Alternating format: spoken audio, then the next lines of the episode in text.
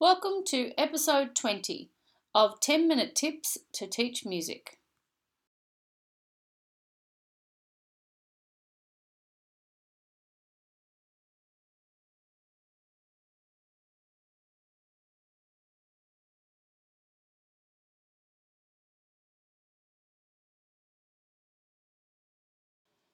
Hey everybody, welcome to 10 Minute Tips to Teach Music.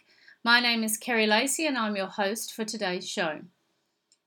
First of all, thanks so much to all those people who have joined us on Facebook or joined us on the podcast download. I'm really pleased that the numbers are continuing to increase.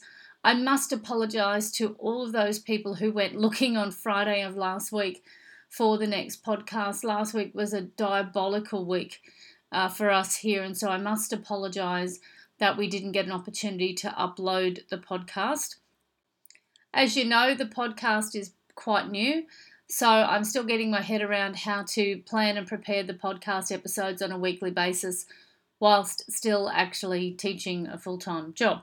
So last week was a little bit diabolical in New South Wales. We had school spectacular, so there was a lot going on in that week. Uh, this week, I'd like to have a quick chat about ensemble programming. Now, I've had a number of people fill out the survey, thank you very much. And in that, I've noticed that there's quite a number of you that are interested in how to program for your ensembles. So I was very uh, pleased and excited to be asked to speak at the ACTMEN conference for next year, which is uh, the ACT Conference of Music Educators, uh, the Music Educator Network. And I had to prepare a session for them, a couple of sessions. And one of the sessions that I'll be presenting next year is one about vocal ensembles. For those that know my history, know that I have quite a strong vocal ensemble tradition. A lot of the schools that I have worked at have had very good gospel groups and all a cappella usually. And the school I'm currently at is no exception. When I first got there six years ago, I started a vocal program. Now, before I continue on this podcast chat, if you're a student that's listening to this, this podcast really probably isn't for you. So you guys can actually switch off and go and practice. If you're a teacher who's looking for classroom tips this week, uh, and you don't actually run any ensembles, then this podcast also is not for you. So, how's about you uh, log off and go and have a cup of coffee uh, or something else? you might choose to have. Okay, uh, so I just want to talk today to the people who actually run ensembles. So when I got to the school I currently am at, the, there was a very strongly established instrumental program in a jazz and concert program. However, there were no strings and there were no uh, extra ensembles like sax quartets or flute quartets or yeah, African drumming or anything like that, and there was no vocal program.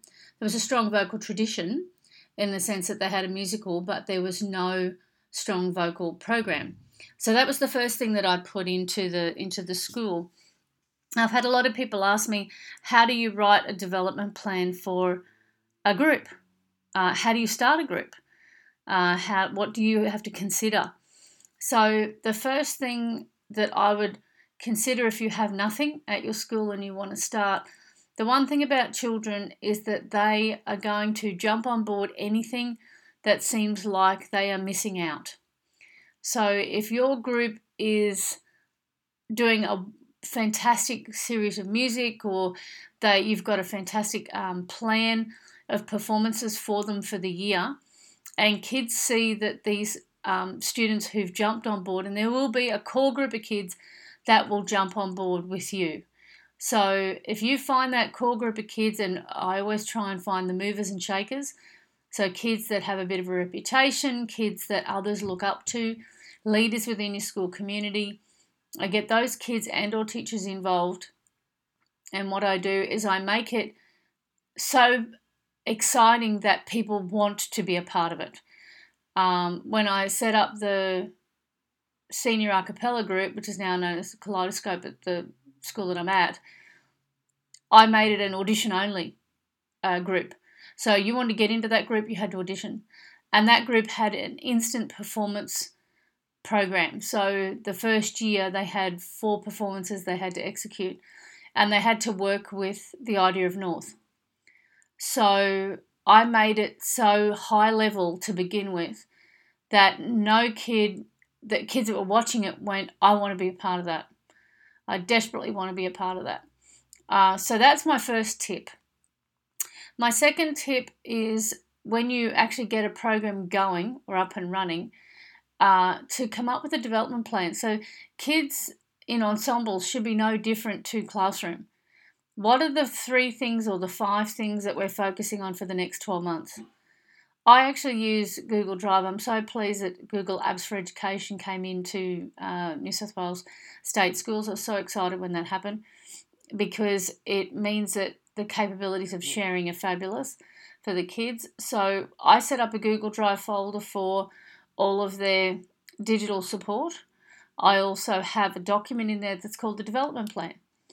And in that document, there is a list of this is what our goals are for the year, this is the list of performances that we have for the year, and here's our rehearsal schedule. And so from week to week, I would put up before the rehearsal schedule what we're going to work on. I even do that with my concert band, which is my young group of kids, mostly year sevens and eights.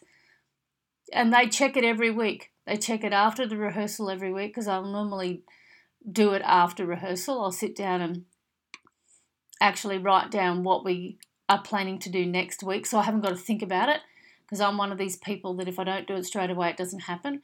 So at the end of concert band rehearsal, I will sit down and fill out the document for the following week, and then I will set into play anything I need to prepare before that. I'll schedule it into my calendar so that I know what I have to do between now and the next rehearsal. Uh, so that document has been valuable. I use that with all of my ensembles, and I find it to be the best way to communicate with the kids. Now, it took them a while to get used to checking it. It really did, because I used to say to them, Did you not practice it? It was on the development plan. Uh, so the more reminders you give the kids, then the better off it will be. So when I look at my development plan, all I do pretty much is say, well, these are the things we're working on this year. You know, we're going to work on a beatless unison, or we're going to work on blending. We're going to work on line dominance. We're going to work on um, dynamic contrast. We're going to work on articulation. So there might be three or four things that we specifically work on. For example, my jazz orchestra at the moment is working on uh, one beat for the band. So the band has the same pulse, not just the rhythm section, but the whole band. You know, so we pick up specific things that we're going to work on. At the end of each year, I always survey the students to see their thoughts on how successful we were in achieving the things that we said we were going to achieve.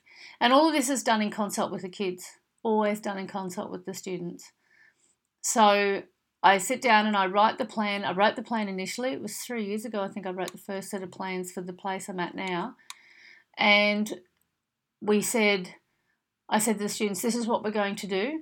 And these are the this is the program that we're going to follow these are the pieces of music we're going to specifically work on. Because some people will set up a development plan and they'll go, I'm going to start a group, so I'm going to start with one of these books like Essential Elements or Standards of Excellence or something like that. And I'm going to work through the book. Now, that's great for a very beginning group. Okay. And you get to a certain point where you start to supplement that with other pieces of music. Then you start to get to a point where you lose the books altogether. As the kids have outgrown them or you don't want to use them anymore whatever it might be.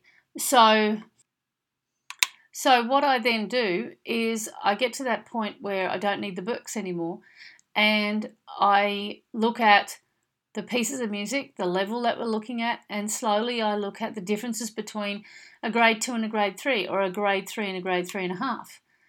And I will slowly increase the challenging material.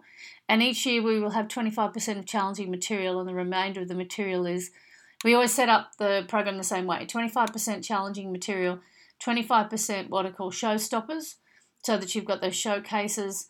Uh, 25% of soloistic opportunities, so opportunities for either sectional solos or individual solos, and then 25% of um, what are called concert works. So that's that would be the run for like uh, a concert band or a wind orchestra or something like that for an a cappella group, my vocal group, we'll always have um, 25% of, well, 30% of challenging material uh, will have mostly gospel material, but we'll have pieces of music, probably about 30% of pieces of music everyone knows, and we'll have 30% of pieces of music that can be used for competition or used for um, special events, something along those lines. The problem with the vocal ensemble is the repertoire, kids learning the repertoire and the group changing all the time and the blend and balance changing. It's the vocal ensembles are constantly fluid. That is why I tend to use gospel and twang a lot in that. Um, but that's how I create a development plan, to be honest. I'm going to put some samples of my development plans over the years in the document that supports this podcast. Uh, so please go and have a look at those. You're welcome to uh, steal the program plan. By all means, go right ahead. Uh, I have no problem with, with you taking the actual structure of what I do and duplicating it and molding it and using it for whatever you see fit. Uh, that's the whole point of these podcasts is to give recommendations and advice and, and show you some of the things that I do in the hopes that it might help you to achieve what you're after. Uh, so that's today's um, sort of a couple of little tips about development plans. I've been looking at the podcast plan for next year, and some of the podcasts are going to be a little bit longer than 10 minutes. Um, the idea of the 10 minute tips to teach music was to have a 10 minute tip in there, but may not necessarily be 10 minutes long. I've tried to keep the podcast at about 10 15 minutes, and that will continue over the next uh, couple of um, uh, next couple of months, I will still continue to keep it at about 10 to 15 minutes, 20 at most. But occasionally, once a month, I'm going to have some guests on and some other things going on. So, hopefully, with a little bit of luck, you'll enjoy the plan for 2018. In the meantime, thanks a lot for your support, and I look forward to catching you around the traps soon.